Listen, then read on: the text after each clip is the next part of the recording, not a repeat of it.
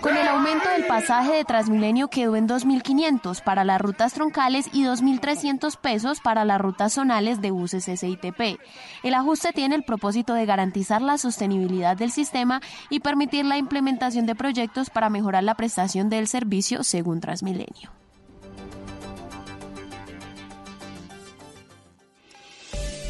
A Volkswagen Gol y Voyage le pusimos lo único que les faltaba. Automático. En Blue Radio son las 8 de la noche en punto. A los nuevos Volkswagen Gol y Volkswagen Voyage les pusimos lo único que les faltaba. Automático.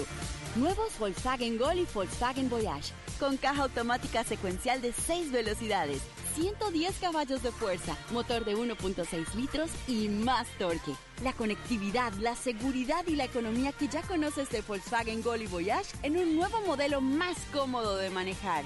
Ven por el tuyo a un concesionario y pásate a tu Volkswagen automático. Volkswagen. Son las 8 de la noche. Aquí comienza Mesa Blue con Vanessa de la Torre.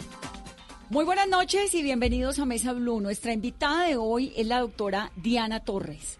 Ella es profesora, es investigadora del Instituto de Genética Humana de la Facultad de Medicina de la Universidad Javeriana y ella es una científica que habla de un montón de cosas que no necesariamente entendemos, pero que están marcando la genética y la forma como las mujeres sobrevivimos o no a enfermedades tan dramáticas como el cáncer, por ejemplo.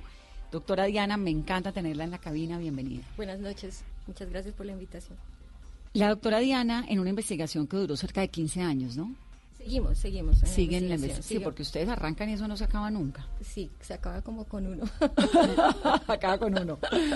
Descubrió que en Colombia hay una serie de mutaciones en los genes, en las mujeres, que las están llevando a ser esas mujeres que hacen esas mutaciones a tener más predisposición a cánceres, ¿no?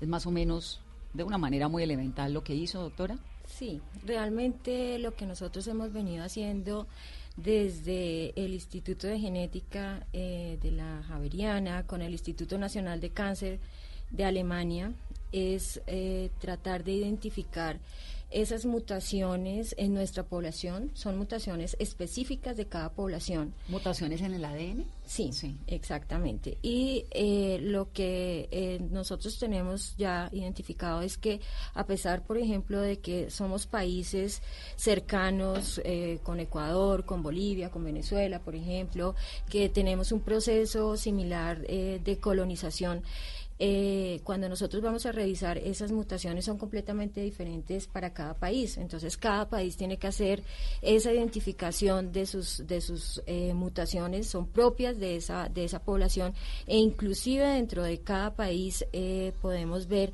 que en, algunos casos no se comparten las mutaciones en diferentes grupos poblacionales. Entonces nuestro primer enfoque, nuestra primera investigación se realizó en mujeres mestizas colombianas y eh, em, es el, ha sido el trabajo eh, que nos ha tomado el mayor tiempo, realmente son más de 10 años, en donde nosotros hemos venido exactamente trabajando en los genes más importantes para predisposición. Pero no todas las colombianas somos mestizas. Eh, mestizo es la mezcla entre blanco, entre negro y entre amerindio, en diferentes porcentajes, pero somos por definición mestizas más blancas que de tez morena. Cuando nosotros eh, tenemos ya la tez eh, morena y nos autorreconocemos como eh, afrodescendiente, entonces ya lo clasificamos en el otro grupo que tiene un proceso diferente de ancestría. Esa ancestría también implica que tenemos otros genes que están involucrados, otras mutaciones y por lo tanto debemos hacer estudios diferenciales. Entonces el grupo poblacional que ustedes estudiaron o que siguen estudiando son mujeres mestizas más blancas, o sea, como yo. Sí, señor. Como usted, como Carolina. Exactamente. Si soy un poquito, y eso que yo tengo un porcentaje de raza negra grande, porque vengo del Pacífico. Pero no parece. Pero lo, lo, lo, el grupo poblacional lo selecciona por cómo se ve físicamente o le miran a uno el ancestro también. Eh, bueno, ya hicimos un estudio de ancestrías en nuestro en nuestro proceso de, de, eh, de, investigación. Es una publicación reciente, es una publicación del año pasado, pero eh, es una, eh, esa mm, investigación estaba más enfocada a determinar el riesgo a cáncer de mama dependiendo del porcentaje de ancestría eh, que podamos tener, en este caso nuestra población analizada mestiza blanca. es más blanca porque también depende de la región donde nosotros nos enfocamos a tomar las muestras, que fue más que todo pacientes provenientes de la región central, de la región andina, eh, más que pacientes provenientes de la costa pacífica y de la costa caribe. Entonces eso también permitió que fueran mestizas blancas. Para el enfoque hacia la población afro, entonces ya nos, nos, dirigimos hacia Chocó, nos dirigimos a San Andrés, nos dirigimos a ciudades como Medellín y Cali, donde normalmente hay un desplazamiento eh, cuando hay los recursos eh, para poder ser atendidas como se requiere en estas ciudades. Entonces, son dos poblaciones distintas y eh, son estudios que claramente lo que hemos logrado hasta ahora nos permiten ver que sí hay diferencias en cuanto a ese background genético. Me llamó un montón la atención por la parte donde arrancó diciendo que no necesariamente las mutaciones de Colombia son las de Bolivia, que no necesariamente son las de Ecuador, a pesar de que todos somos parte de la región andina. Y ni siquiera adentro de Colombia las mutaciones de Bogotá son las mismas que la, la Orinoquía, las mismas de Chocó. Sí, de hecho hay, por ejemplo, trabajos realizados en Medellín, donde también se han hecho unas publicaciones y ellos, eh, ellos, ellos consideran que son más descendientes del País Vasco. Entonces, a pesar de que todas las mutaciones que yo identifiqué eh, hasta ahora, que hemos identificado, no yo, quiero decir mi grupo de trabajo que hemos identificado, em, eh, son muchas de ellas, de hecho, han sido previamente descritas en, en, en eh, españoles y en portugueses. Y eh, inclusive tenemos unos efectos fundadores, eso quiere decir que esas mutaciones que no son tan frecuentes en España y en Portugal han hecho una em, expansión por decirlo así, eh, clonal en nuestra población y son muy frecuentes en nuestra población. Y todas son provenientes principalmente, o sea, explicadas por ese proceso de colonización eh, pero que sin embargo no fueron las mismas. Se dice que son unos, unos grupos poblacionales que al desplazarse, entonces los que se desplazaron seguramente a Colombia no fueron los mismos que bajaron hacia otros países eh, como Perú. Entonces eh, tenemos diferentes, diferentes mutaciones, diferentes Increíble que todo esto lo que ocurrió en la colonia impacta la vida nuestra 500 años después. Y también impacta el proceso de, por ejemplo, todo el proceso de esclavitud que vino acompañado con la colonización, donde Colombia fue el país de entrada a, todos estos, eh, exactamente, a Sudamérica, todo este proceso y que tenemos una representación orgullosamente importante eh, de población afro en nuestro país, que también significa y es, lo que nos da esa, esa variabilidad tan grande, tan rica que tenemos en nuestro país,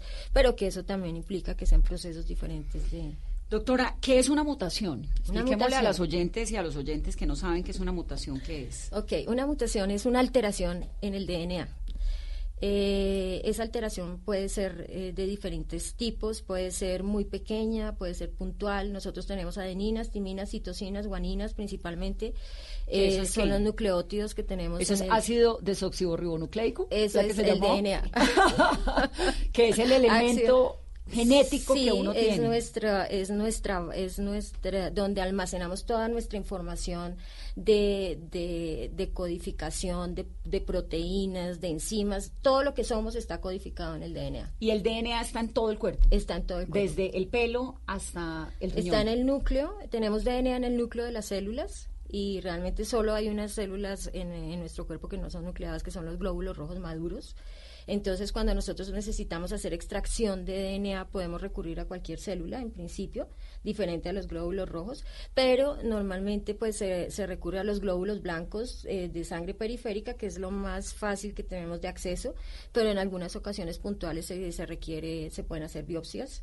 Eh, pero pues sangre periférica es lo ¿Qué es sangre periférica? Sangre periférica es la que nosotros podemos extraer de la vena. ¿Cuando uno se pincha un dedo? Cuando uno se pincha un dedo, cuando utilizamos una jeringa, exactamente. De hecho, ya hay métodos mucho más eh, sencillos con un papel de filtro donde uno se puede pinchar el dedo y poner su muestra de sangre en el papel de filtro y eso es, eso es perfectamente... O sea, una gota de sangre tiene toda la información genética de uno de una gota de sangre se puede hacer un genoma completo. Wow.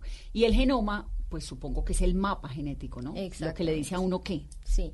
Entonces, nosotros en el genoma eh, realmente tenemos demasiada información, mucha que inclusive todavía no logramos eh, descifrar o, entender, eh, pero normalmente nos enfocamos hacia lo que codifica. ¿Qué es lo que codifica? Lo que codifica son los genes que tienen la información para generar las proteínas.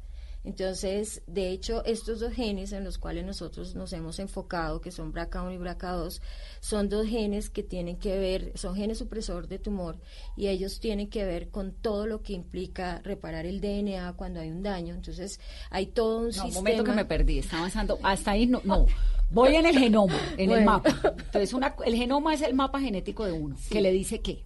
Que le dice a uno eh, si está en su, en su estado ideal, en su estado normal de, de, de, secuencia, que normalmente uno siempre tiene predisposición para algo, eso quiere decir que el estado perfecto no existe, siempre tendrá uno predisposición, uno nace con muchas predisposiciones, de hecho. de acuerdo si la mamá tuvo una enfermedad o no, Depende exactamente de la historia, de la familia, de que en mi familia unos tienen alteraciones de eh, predisposiciones cardíacas, otros tienen hiperlipidemias, otros tienen obesidad, otros por el contrario, pues todo lo contrario, muy altos, muy delgados, así como todo todo eso está ahí escrito en la gota de sangre. Exactamente, el, color del pelo, eh, la inteligencia, todo eso está ahí. ¿La inteligencia genética? Sí, claro, eso también tiene un componente genético. Tiene mucho que ver, el entorno tiene que ver en todo, obviamente, tiene que ver las posibilidades de, desarrollar esas habilidades, pero tiene un componente genético sin duda. Y eso, me quedo un segundo en lo de la inteligencia porque me leí alguna vez un artículo que decía que venía de la mamá y no del papá. No. Sí, qué tan cierto es, porque los papás dicen, no, es que usted salió inteligente, fue a mí. Nosotros tenemos 50% de la mamá, 50% del papá y puede venir. En todo. Sí, sí, en todo. Entonces, tiene uno ya el mapa, el genoma que le dice todos los componentes genéticos que vienen de cuántas generaciones, de siempre, bueno, la colonia. Tenemos, por ejemplo, exactamente la posibilidad, son, son eh, realmente, se, se mantienen, se, es, la descendencia que sigue transmitiendo y nosotros cuando hacemos este tipo de pruebas tenemos claro que normalmente se incluyen pacientes hasta la tercera generación, pero sí, sí se puede presentar generaciones anteriores donde las mutaciones están presentes. Y entonces, ¿la mutación es qué? ¿Una la mutación en el, gene, en el genoma? Es un cambio. Es? un cambio en esa secuencia. ¿Pero un cambio negativo? Eh, normalmente es un cambio negativo, no necesariamente es un cambio negativo. De hecho, hay algunos, eh, eh, cuando uno hace, por ejemplo, análisis de polimorfismos, ¿sí? que son cambios muy frecuentes en, en la población, y normalmente son cambios, por ejemplo, de una sola base, una temina o una adenina, una citosina, una guanina, que uno llegaría quizás a pensar que es un cambio tan pequeño que quizás no tuviera una implicación importante, pero puede llegar a tener una implicación importante. Una tinina, una citosina, ¿es qué? Es un nucleótido, lo que conforma el, el, ADN, el, ADN, exactamente. el, genoma, cuando uno ve el mapa del genoma, está compuesto de estas sustancias. ¿Son sustancias? Nosotros son moléculas. Nosotros tenemos el, la doble cadena, está eh, los escalones, exactamente. Esos esos escalones son las bases nitrogenadas que en este caso son la adenina, la timina, la citosina y la guanina en el ADN. Entonces, esos, si hay, normalmente yo tengo una secuencia que es lo que se llama una secuencia consenso o una secuencia normal, y eso se ha logrado gracias a las tecnologías de secuenciación, que yo puedo definir qué es normal y qué es alterado qué es lo que el debe, como debe como debe ser y qué es lo que lo que no corresponde ya a esa secuencia a esa secuencia normal. Entonces lo que yo busco es determinar esos cambios que me están, no todos los cambios me generan un efecto en la proteína, eh, en los cuales la proteína, por ejemplo, deje de funcionar. Entonces, por eso nosotros hablamos de cambios que son patogénicos o probablemente patogénicos, diferente a un cambio benigno o a una variable de significado incierto, que al día de hoy yo todavía no puedo darle una explicación o una significancia de si me altera o no la proteína. Entonces yo normalmente me enfoco... La proteína es el líquido que va adentro. La proteína es la molécula que ejerce la función. Entonces yo tengo el gen de BRCA BRCA1, por ejemplo, que me va a codificar la proteína BRCA1 con el mismo nombre y qué funciones cumple esa proteína. Entonces es una proteína que se dice que es un gen supresor de tumor porque eh, interviene en la reparación del DNA. Cuando hay un daño, cuando hay un cambio en el DNA, yo tengo, a veces, por ejemplo, hay rompimientos o, o hay alteraciones que me generan el DNA, yo tengo que ir a reparar ese daño. Cuando tengo que ir a reparar ese daño, hay proteínas que interfieren, como BRCA1 y BRCA2. Entonces yo necesito que ellas estén íntegras, que su actividad mm. sea completa. Si ellas no están funcionando, se dice que son como unos vigilantes, si ellas no están ejerciendo esa función eh, como deberían, entonces es cuando se empiezan a presentar esos procesos donde las células cancerosas, que son células que perdieron el control de división, necesitan ser identificadas y necesitan ser destruidas. ¿Y quién las destruye? ¿El BRCA? El BRCA puede, no destruye directamente, pero sí lo que puede hacer es, ellos, por ejemplo, dicen, eh, mandemos apoptosis. Es una célula que no nos conviene, que no es eh, adecuada, entonces eh, dirijamos a, que sea destruida esa célula. Entonces son diferentes mecanismos en los cuales ellas pueden actuar, pero necesitamos que estén en su estado ideal, en su estado original, eh, funcionando correctamente. Cuando no, cuando se presentan estas mutaciones y ellas dejan de funcionar correctamente, entonces cuando las personas tienen esa predisposición. Exactamente. Estas, mutaciones, eh, que, que, cuando uno piensa en mutaciones, pues claro, inmediatamente piensa en algo negativo, pero supongo que por ahí pasa también la evolución humana, el hecho de que uno deje de tener cordales o de que la oreja le haya cambiado al ser humano en, en ese proceso de adaptación tiene que ver, claro. Los pelos en la piel, todo eso pasa por ahí. Por todo pasa por eso son mutaciones. Exactamente. Y hay mutaciones, por ejemplo, el síndrome de Down, que entiendo que es un cromosoma específico. Un cromosoma, sí, una trisomía, es un cromosoma de más. Está también en el genoma. Sí, los, a ver, el DNA está empaquetado en los cromosomas. Entonces, el, el cromosoma viene a ser también DNA. Solamente que tenemos alteraciones a nivel micro cuando hablamos de mutaciones son a nivel micro o tenemos alteraciones a nivel macro cuando tenemos cromosomas de más, cromosomas menos o menos, menos del, número normal de cromosomas o cuando tenemos, por ejemplo, fusiones de cromosomas o pérdidas parciales de cromosomas. Pero el cromosoma es DNA. Una mutación en un cromosoma puede ser determinante gravísima o no tan grave. Claro, porque es, es, es, mayor, el cambio es mucho mayor eh, cuando nosotros estamos hablando de cromosomas. Cuando nosotros tenemos mutaciones eh, puntuales, por ejemplo, que, que era lo que es, eh, les comentaba cuando tenemos, por ejemplo, polimorfismos, de hecho hay que definir si ese polimorfismo es un factor de riesgo. Polimorfismo es un montón de formas de cambios. Cambio es un cambio en una sola, en una base en, una sola base. En una sola base del ADN. Exactamente. ¿Por qué usted le dice DNA y yo ADN? En inglés o en español. Ah, en español es... Ácido desoxirribonucleico ah, ah, es, es, lo mismo, sí. Em, entonces, em, cuando nosotros tenemos, por ejemplo, análisis de polimorfismos, tenemos que determinar inclusive si el, el polimorfismo es factor de riesgo o inclusive ser puede ser en algunos casos factor de prevención, exactamente. Por eso cuando nosotros tenemos estos paneles que se ofrecen en donde se quiere determinar eh, si la población tiene mayor capacidad para correr, por ejemplo, o estos paneles que son un poco basados precisamente en polimorfismos requieren validaciones poblacionales. Entonces son normalmente paneles que se han desarrollado en Estados Unidos, en Europa, pero que sin tener esa validación en nuestra población nosotros no podemos decir si realmente corresponde de esa manera, porque cada población puede cambiar y lo que en una población puede ser de riesgo, en otra puede ser, eh, protector. Y por ejemplo, en esas muestras que les tomaron a las mujeres mestizas, tomaron la muestra de sangre y qué pasa después, cuál es el proceso, sí, ¿qué hicieron? Ok, normalmente uno toma aproximadamente 8 mililitros y eso es, es una muestra representativa porque uno tiene claro que aun cuando los proyectos de investigación se enmarcan en un tiempo determinado, eh, siempre queremos eh, utilizarlas al máximo posible poder dar la mayor utilidad que se pueda. Entonces uno por un proceso, ese es un proceso de extracción, es una técnica, y, o kits se pueden utilizar, en donde uno lo que busca es hacer lisis de esas células, primero de la membrana celular, luego de la membrana nuclear, llegar al núcleo precisamente y lograr obtener ese DNA de cada individuo. El DNA tiene todo todo y además dura todo lo que uno quiera. Si de hecho se ha logrado extraer DNA de animales prehistóricos con todo el tiempo. Ah, ¿No se pierde su No, el DNA genética? realmente tiene una resistencia impresionante.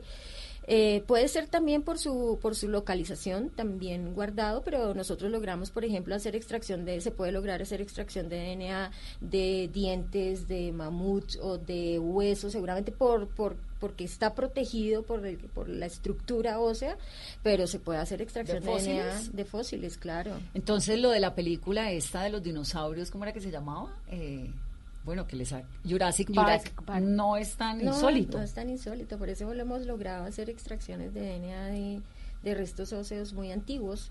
Y entonces el DNA que nosotros logramos puro, extraído, claramente individualizado, exactamente, que se conserva además eh, bajo las condiciones adecuadas, pues tenemos una reserva muy importante de, de fuente de información, de fuente de investigación. Entonces esas muestras se almacenaron. ¿Y so- fueron cuántas mujeres? Esa muestra Eh, inicial. En un primer estudio nosotros realizamos la recolección de 53 eh, familias, porque no solamente se recolectaron eh, el, el- el probando, el paciente afectado, sino el entorno familiar. Y en, en una segunda fase logramos recopilar 3.000, eh, 1.500 pacientes, 1.500 controles. Ah, es grandísima la muestra. Sí, es un En- estudio. Y, es- y son estas mujeres del centro de Colombia, ¿de dónde más? Bueno, realmente participaron, nos apoyaron bas- muchos eh, mastólogos del país, eh, principalmente, pues sí, nos, nos- por facilidad eh, de desplazamiento, eh, el- la clínica El Country, eh, con el doctor Robledo, con el doctor Caicedo, tuvimos mucho apoyo también eh, de la costa, en todo caso, algunos pacientes que vienen al, al centro a hacer sus tratamientos del Instituto Nacional de Cancerología. ¿Y todas son voluntarias o les Sí. pagan algo? No. Y le dicen, a mí, ¿por qué nunca me ha pasado eso? ¿Usted sí, Carolina? Sí, que le digan, que pasa aquí. venga para que sea parte de un estudio. Sí se ofrece, eh, obviamente, como mm, retribución y agradecimiento el reporte del análisis genético.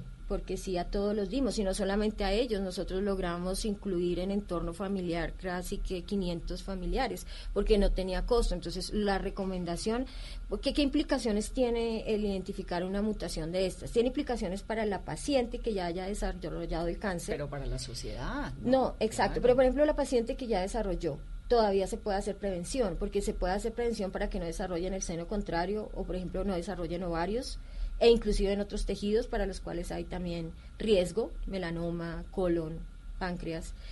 Y adicionalmente para todo el entorno familiar, porque si uno logra entonces identificar esos que, estos familiares que son portadores de la mutación, yo puedo hacer en ellos toda la prevención para que ellos nunca lleguen a desarrollar el cáncer. Wow.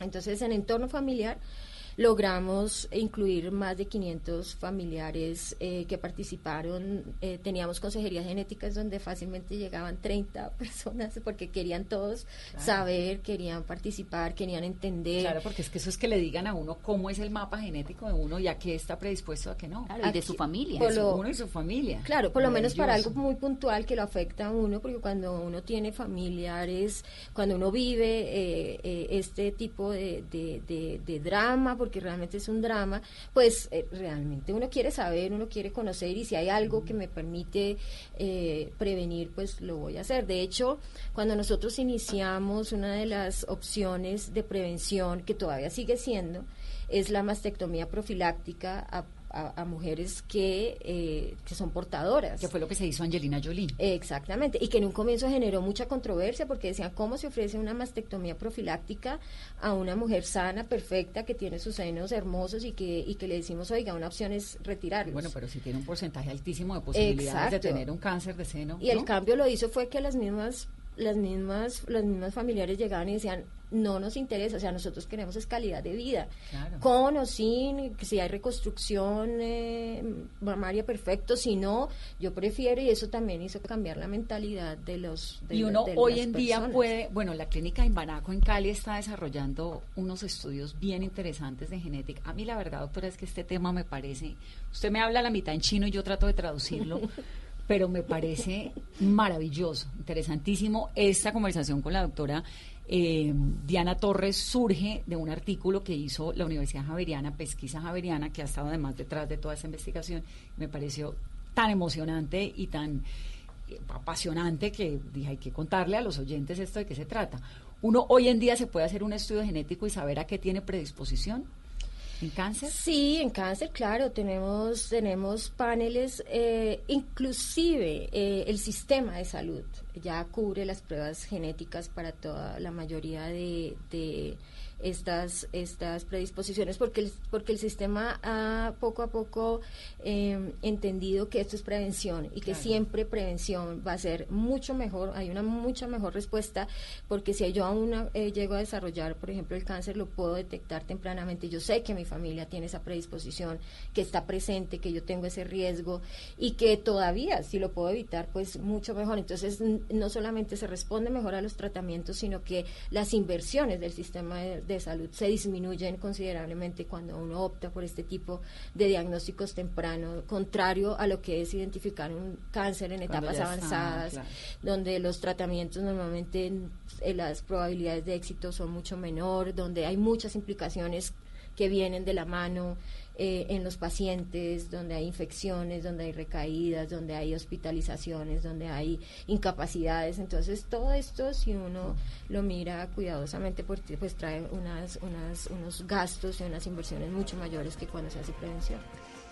Doctora Diana Torres, permítame, vamos a hacer una pausa rápidamente. Estamos en Mesa Blue hablando de las mutaciones en los genes de colombianas que predisponen al cáncer. Volvemos en breve.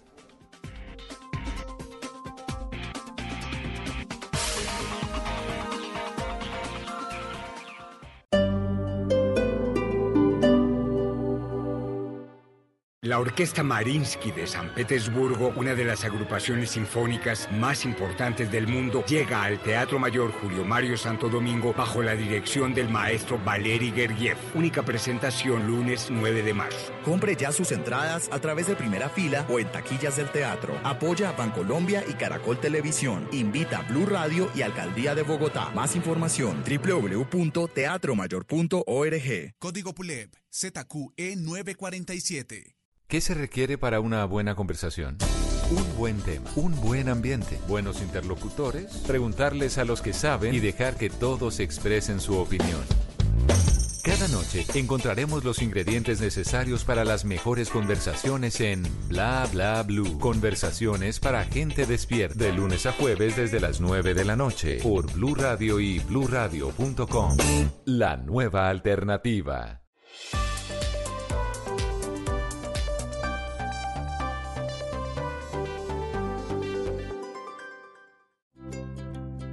¿Qué es ser mamá? Ser mamá es enseñar. Es ser el centro, el comienzo y el final de la familia. Es hacer cada momento especial. Es unir las generaciones y pasar el legado. Tal como hace mucho tiempo, ella te lo pasó a ti. Super Arepa. La harina para hacer arepas de las super mamás.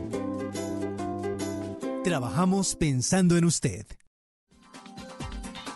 Continuamos en Mesa Blue, estamos hablando con la doctora Diana Torres, que es, bueno, una eminencia y nos está explicando el genoma humano, los, las mutaciones, la predisposición genética a enfermedades como el cáncer. Entonces, ustedes toman los grupos de las familias, 53 familias, cerca de 1.500 pacientes. Eso fue hace 15 años. Esa es la primera La publicación. primera publicación. 8 mililitros de sangre, que eso no es nada, ¿no? Eso es un tubito. Sí. Y esa sangre comienzan a revisar ADNs y qué. ¿Qué Entonces, en esa primera publicación, nosotros, eh, normalmente uno, lo que está descrito en la literatura es que la frecuencia de mutaciones en esos genes en la población eh, general es aproximadamente un 5 a 10%. Lo que nosotros logramos, por ejemplo, eh, identificar en nuestra población fue una frecuencia de un 24%, una sea, frecuencia subió muy alta. muchísimo. Sí, o sea, eso quiere decir que, por ejemplo, no nos, no nos adaptamos a ese porcentaje, a esa estadística, sino que nosotros tenemos una frecuencia muy alta de mutaciones, mucho más de lo que esperábamos. O sea, hay un grupo de mujeres colombianas que tienen unas mutaciones muchísimo más altas de lo esperado y que las predispone, comparado con otras, y que las predispone al cáncer de seno y de útero, ¿no? Que es lo que usted, y de ovario, que es lo que ustedes se concentraron. ¿Ese grupo de mujeres son quiénes? Ese grupo de mujeres eran, eran mujeres eh, diagnosticadas con cáncer de mama. Eh, tuvimos apoyo de diferentes, eh, de diferentes médicos de diferentes regiones. pero, por ejemplo, muy interesantemente también nosotros encontramos mutaciones fundadoras, que son esas mutaciones altamente recurrentes, que hay que hacer unas pruebas genéticas adicionales para demostrar que son fundadoras, o sea, que tienen un ancestro común. Y ese ancestro común tuvimos también la posibilidad de revisar ADN que en españolas, mujeres diagnosticadas con cáncer de mama que tenían también esa mutación y logramos demostrar que sí provienen de allá genéticamente. son las que traen en la colonización. o sea, que fue un proceso de colonización. pudieron haber traído los hombres. Los hombres también pueden transmitir las mutaciones. Entonces nos trajo mucha información importante, teníamos una frecuencia alta, identificamos las mutaciones más frecuentes en nuestra población y en ese momento, hace 10 años, hacer una prueba de BRCA1 y BRCA2, por ejemplo, tenía unos costos prácticamente inalcanzables, eh, entraron con unos costos muy altos y el sistema no los cubría en ese momento. Entonces, por lo menos poder enfocarnos en unas, en solo unas mutaciones disminuía considerablemente los costos y en ese momento fue una opción.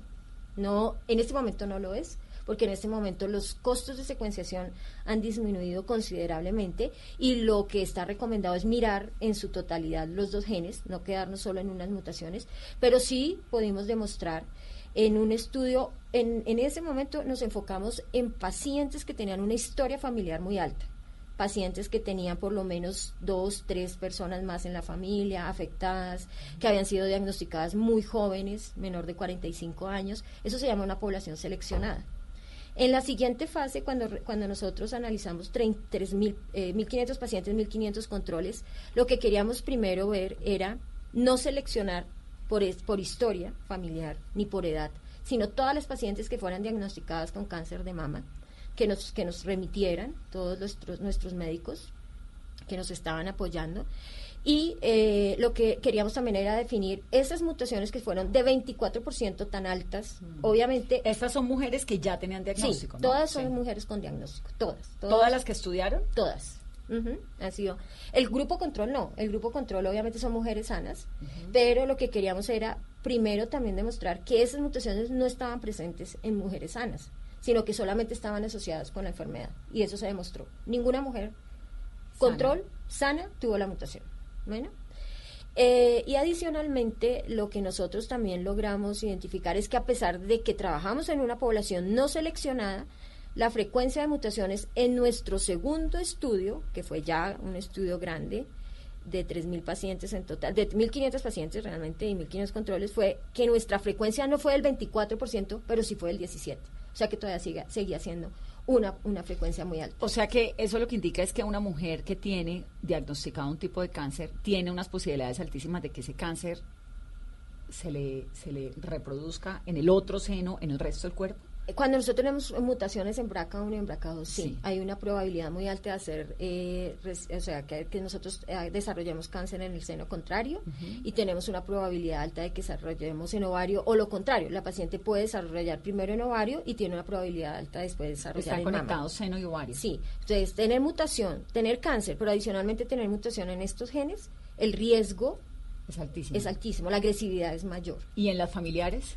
Y en los familiares, si ellos tienen la mutación, el riesgo se incrementa considerablemente. El riesgo se puede llegar a incrementar hasta un 80-90% o más dependiendo de cuántas personas están afectadas en la familia. Y dependiendo de la mutación, porque no todas las mutaciones generan el mismo riesgo. Eso se llama penetrancia. Entonces, eso fue lo que nosotros quisimos hacer también en el segundo estudio, determinar la frecuencia de esas mutaciones en población no seleccionada, identificar más mutaciones. Entonces, en ese, en ese segundo estudio analizamos todo BRCA1 y BRCA2 para 68 familias más. Eh, adicionalmente, tuvimos un reporte, un resultado muy interesante, y es que el, la el, departamento del Huila, tuvimos el apoyo eh, eh, también muy importante y logramos em, determinar que en el departamento del Huila una sola mutación, una de esas frecuentes, prácticamente explica todo el riesgo de cáncer de mama en ese departamento.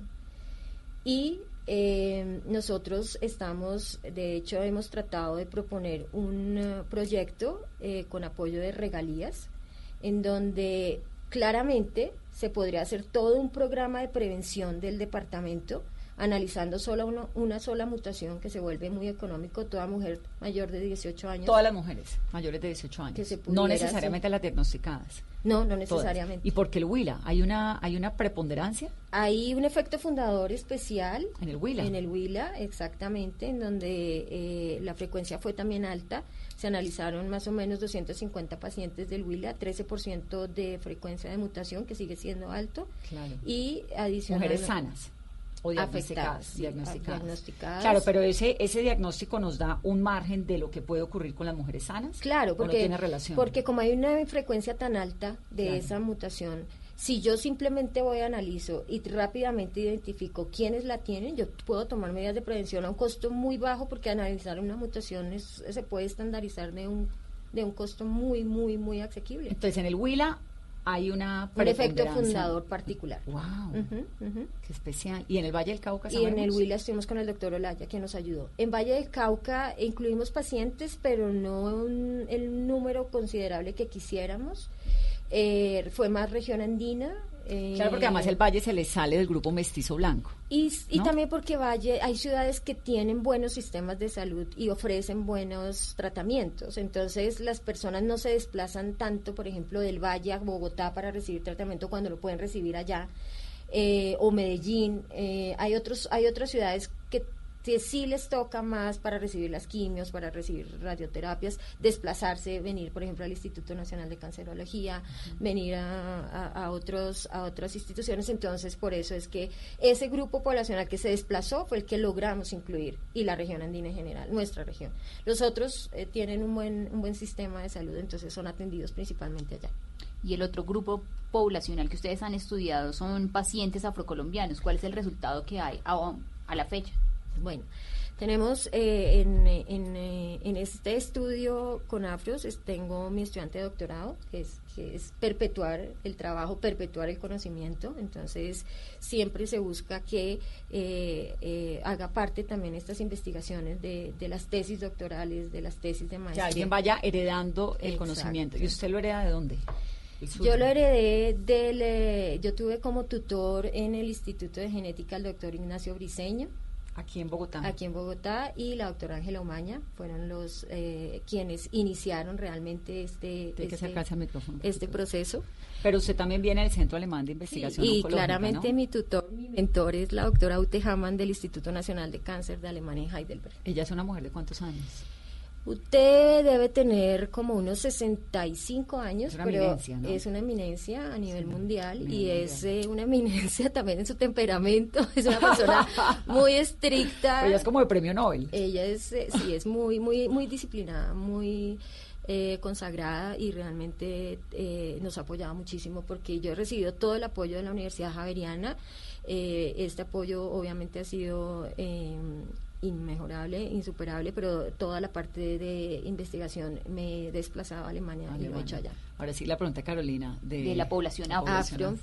Tenemos, sí, entonces es la tesis de mi estudiante Elizabeth Vargas, que ella está trabajando con, eh, con eh, logramos eh, recolectar 60, 60 pacientes diagnosticadas con cáncer de mama eh, que se autorreconocen como pacientes eh, afrodescendientes y para eso tuve el apoyo del doctor Castro, que es el director de la liga, para poder eh, acceder a la liga de cáncer de San Andrés, de Chocó. Nos, nos, logramos desplazar a, a, los sitios donde encontramos el mayor número en Cartagena también de población afro.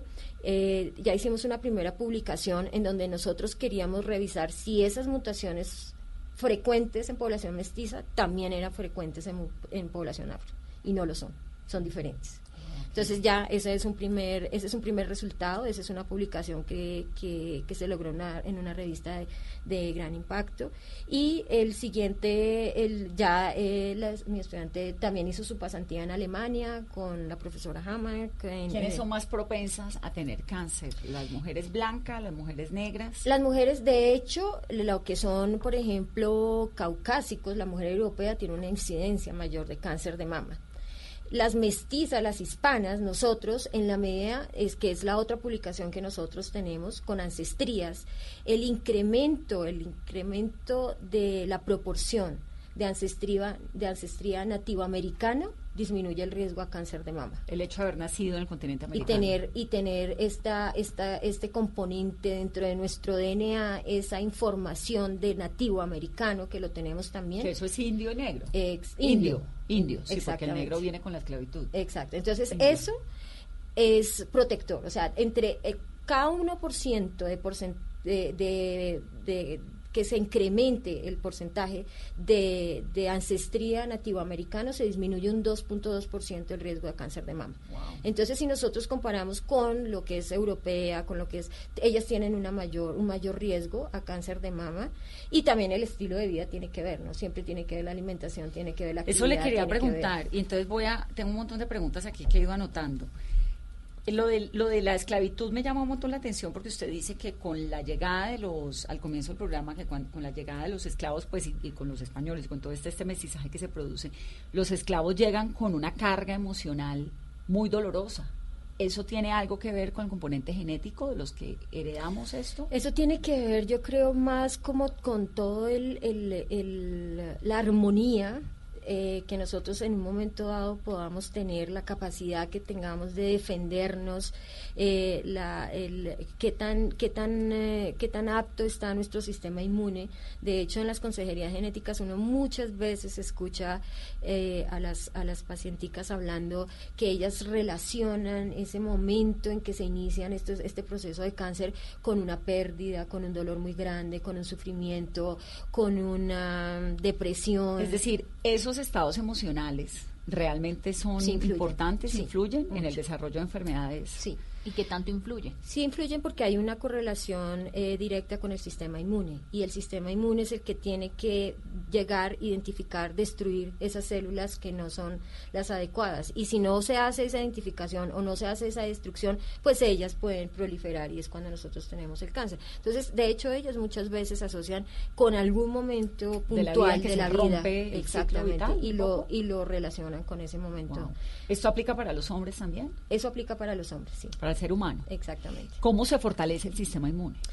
Eh, siempre, además, eh, con mayor o menor evidencia científica, lo que sí es claro es que la actividad física es importante, eh, tener buena alimentación es importante, tiene que ver el comer sano, tiene que ver el, el, comer fresco, el comer crudo, el comer verduras, las, los omegas, todo esto ayuda porque finalmente son el aguacate, el salmón, exactamente el aceite de oliva, todo esto. Todo esto ayuda a que el cuerpo... A que el cuerpo esté en un estado exactamente mucho más adecuado, que los depósitos de grasa no sean eh, significativos. Hay una asociación, por ejemplo, de, sobrepeso con, con, riesgo a cáncer de mama, eso está reportado científicamente. Entonces, siempre se hace una recomendación al final de toda la explicación científica y toda la explicación del, del ADN y del cambio de los riesgos y de las implicaciones para la persona y para el entorno familiar, siempre las recomendaciones van a ser el estilo de vida ayuda, el ejercicio ayuda y uno lo siente, si uno tiene una buena actividad física, si uno regularmente eh, tiene como esa, ese, esa disciplina, uno siente que, que está, el cuerpo, que el cuerpo exactamente. El trabajo, el estrés, la mala vibra, como digo yo. Sí, yo creo que más la mala vibra que el estrés, porque el estrés todos tenemos estrés y la, la, mala leche, esa no ayuda tampoco. Es mejor las personas que tienen una actitud positiva, que ven. Todo eso tiene De hecho, con las quimioterapias es impresionante también las respuestas. Hay pacientes que me, me dicen, mire, yo salgo de la quimioterapia y voy y me siento y me como eh, una bandeja paisa y me la disfruto y resulta que la quimio no les produce náusea, responden divinamente. En cambio, cuando está uno más eh, negativo, cuando uno está más predispuesto, cuando uno está más sumergido como en su dolor y en su angustia. Obviamente es, es fácil decirlo, yo siempre lo, lo tengo claro. Otra cosa es estar... Y hay niveles de quimioterapia. Exactamente, pero siempre va a ayudar más una actitud yo digo siempre de confianza y de fe y de esperanza en que en que va a resultar, en que va a funcionar, en que va a venir lo mejor. Increíble, ¿ah? porque es que eso se lo pasa a uno oyendo que la energía, que la buena vibra, que la Laura, que no sé qué. Bueno, la doctora es una científica, entonces por eso le estamos contando a ella. Ya nos hizo el mapa genético y yo lo que quiero es Entonces todo esto verdaderamente se incluye, en la manera como el cuerpo responde. Y en la manera como uno asume las cosas. Entonces, eh, siempre, siempre con la esperanza de que cada vez los tratamientos son mejores, siempre con la esperanza de que, eh, de que sí, se, sí puede haber una cura, siempre con la esperanza de que lo voy a lograr, de que voy a salir de esto, que va a ser como un evento puntual que de alguna forma Dios quiso que se presentara por alguna razón y que me trae una enseñanza, pero que lo voy a superar. ¿Y usted cómo combina esto de los dioses con la ciencia? Del Dios. Del Dios con la ciencia. no, yo pienso que todas las personas tienen una creencia en general y se aferran de algo y que eso ayuda. Hay personas que no, pero es lo mismo, no eh, eh, la persona siempre deja muy claro y muy rápidamente deja ver cuando tiene una creencia, cuando se aferra o cuando no. Y en esa medida, pues uno entiende que, que si no la tiene, pues uno no le va a insistir ni le va a a presionar, no, obviamente eso es absolutamente eh, una libertad, pero sí pienso también que ayuda a aferrarse, eh, creer. no usted cree que, creen, pero creer, aferrarse. ¿Usted cree que la mujer sale de la costilla de Adán o es el resultado de una evolución? no, yo no creo en la evolución. Yo creo en la adaptación, en el proceso de adaptación. Eh, en la costilla yo creería que somos mucho más que una costilla. Depende, hay unas ahí en, la perseverancia.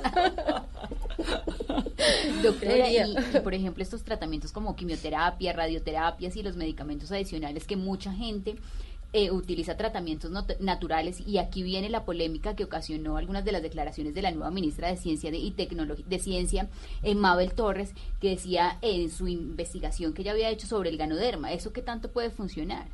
Bueno, yo, em, yo qué puedo decir, que, que eh, cuando uno está en un proceso de estos, todo ayuda y normalmente, como lo decía la, la, doctora Torres, que yo vi también el documental y me pareció muy interesante. Muy interesante. ¿Cierto? Mm. Eh, y muy respetable. Yo pienso que yo pienso que ahí hay que darle la oportunidad. Además, ella va a ejercer un cargo administrativo. Yo creo que hay que darle la oportunidad. Eh, y no todos los resultados en un momento dado tienen el mismo nivel de evidencia, pero el tiempo puede dar esa evidencia. ¿sí?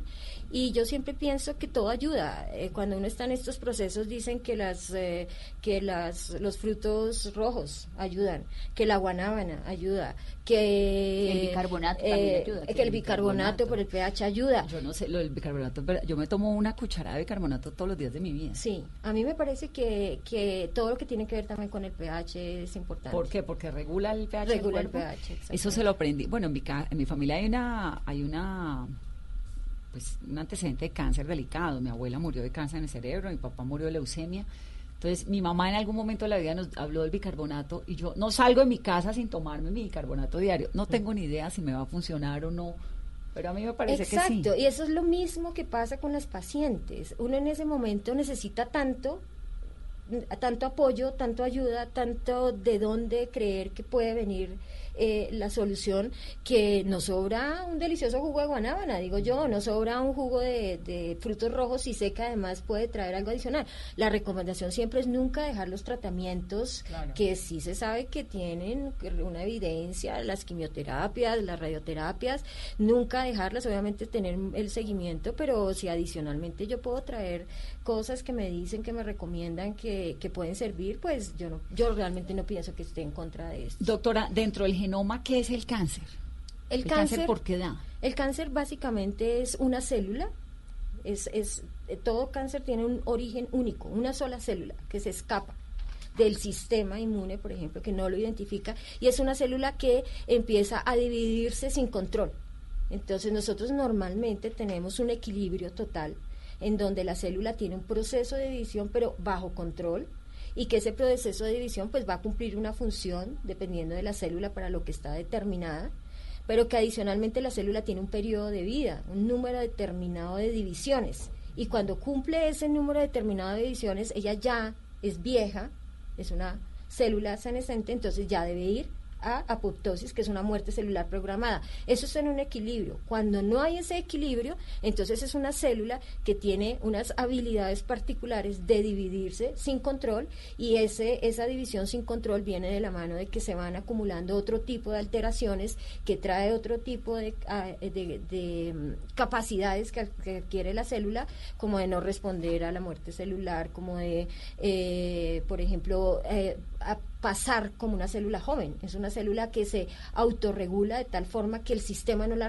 no la reconoce como una célula vieja. No la puede controlar. Entonces ella se puede empezar a dividir, dividir y eso es el cáncer. Y esa célula que se sale de control pasa volviendo a la conversación inicial, necesariamente por mutaciones genéticas o por otras cosas? Todo, todas las, eh, el cáncer tiene un componente genético de mutaciones. Lo que pasa es que no todo es hereditario.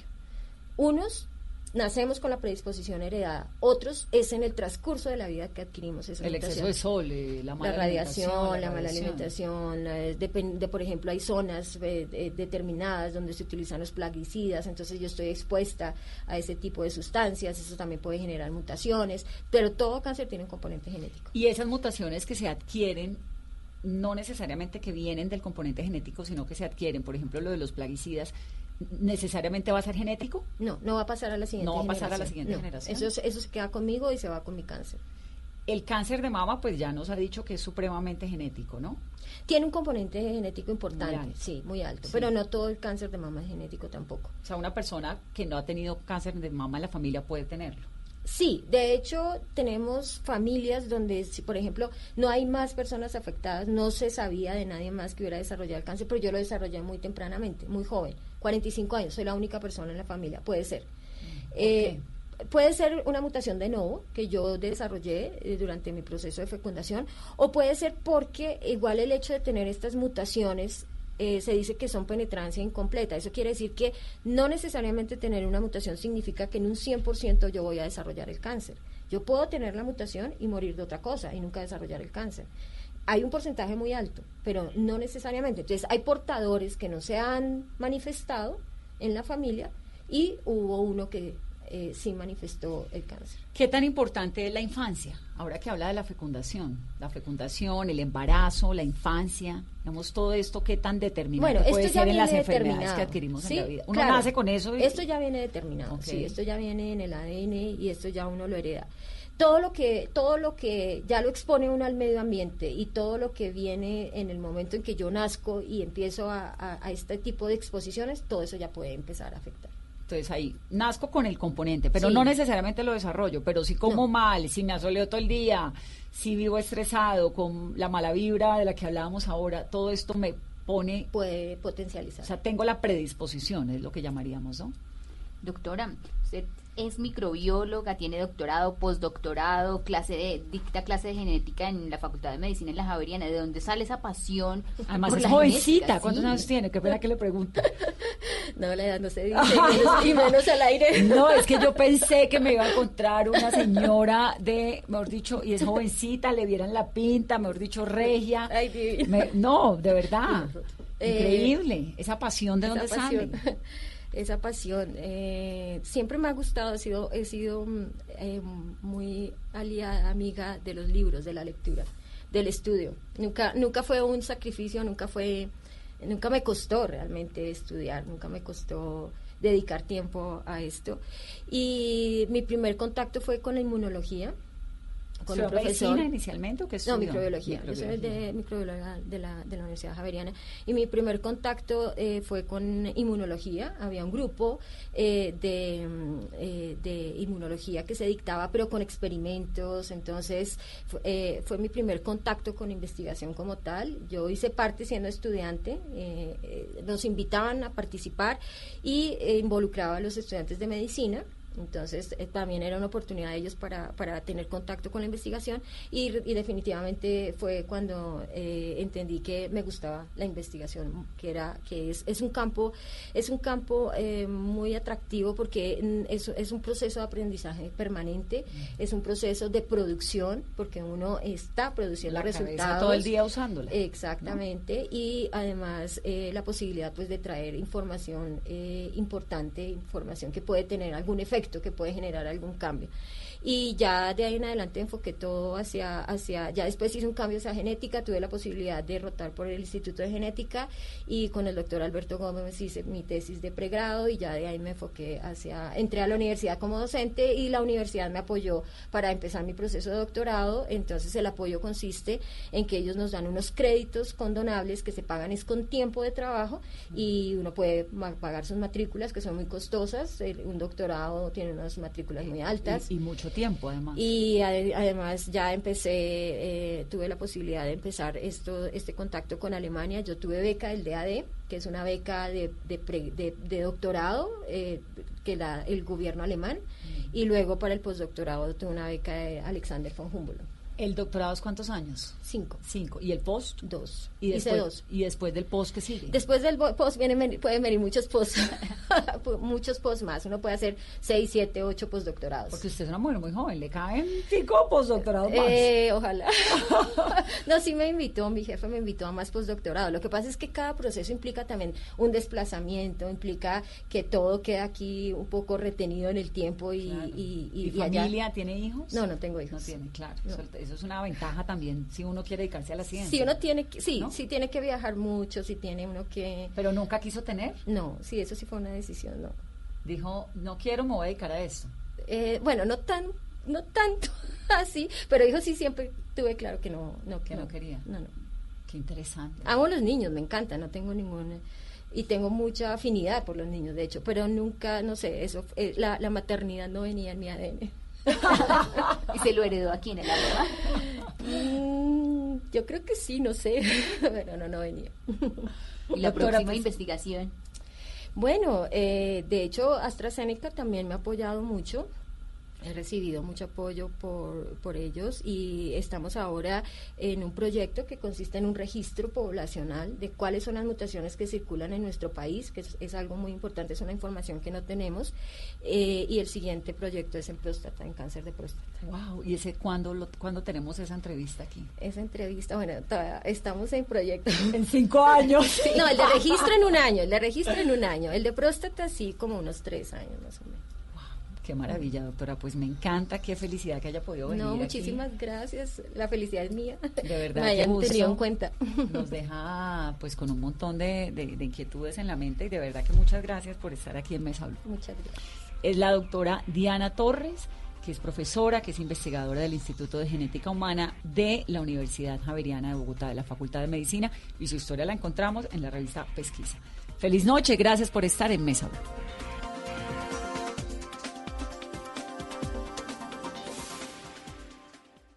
Estás escuchando Blue Radio, un país lleno de positivismo, un país que dice siempre se puede. ¿Sabías que con lo que pagas de arriendo puedes tener casa propia? Acércate ya a nuestras oficinas del Banco Popular. Aprovecha las tasas de interés y beneficios especiales en la Feria Positiva de Vivienda y dile siempre se puede a tu sueño de tener casa propia con el Banco Popular. Ven al Banco Popular. Aquí siempre se puede. Somos Grupo Aval, vigilados por Intendencia Financiera de Colombia. El mundo está en tu mano. Escúchalo. Colombia y el mundo a partir de este momento. entiéndelo, pero también opina. Con respecto a la pregunta del día. Comenta. Yo pienso que ese código. Critica. Y sí, pienso que. Felicita. Vean que el pueblo lo está respaldando. En el fanpage de Blue Radio en Facebook tienes el mundo y un espacio para que compartas lo que sientes. Búscanos como Blue Radio en Facebook. Tú tienes mucho que decirle al mundo, porque en Blue Radio respetamos las diferencias. Blue Radio, la nueva alternativa. La Orquesta Marinsky de San Petersburgo, una de las agrupaciones sinfónicas más importantes del mundo, llega al Teatro Mayor Julio Mario Santo Domingo bajo la dirección del maestro Valery Gergiev. Única presentación lunes 9 de marzo. Compre ya sus entradas a través de primera fila o en taquillas del teatro. Apoya a Bancolombia y Caracol Televisión. Invita a Blue Radio y Alcaldía de Bogotá. Más información www.teatromayor.org. Código PULEP ZQE 947.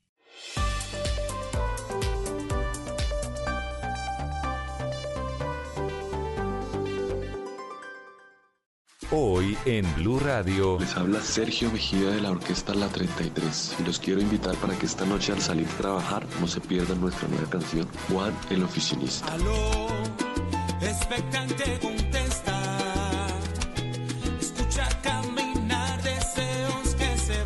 Esta noche la estrenaremos con todo el sabor de la 33 Orquesta a las 9 de la noche en Bla Bla Blue. Bla Bla Blue. Conversaciones para gente despierta. De lunes a jueves desde las 9 de la noche por Blue Radio y bluradio.com. La nueva alternativa.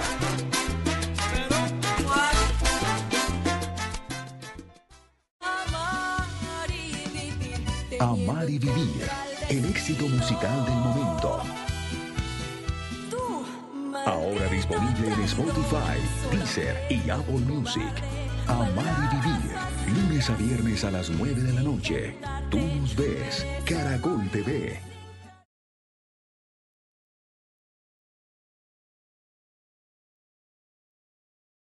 Amigos. Familia. Algo para compartir. Lo único que falta es la música. Los viernes y sábados en la noche, Blue Radio pone el ritmo para disfrutar del fin de semana con la mejor música. Blue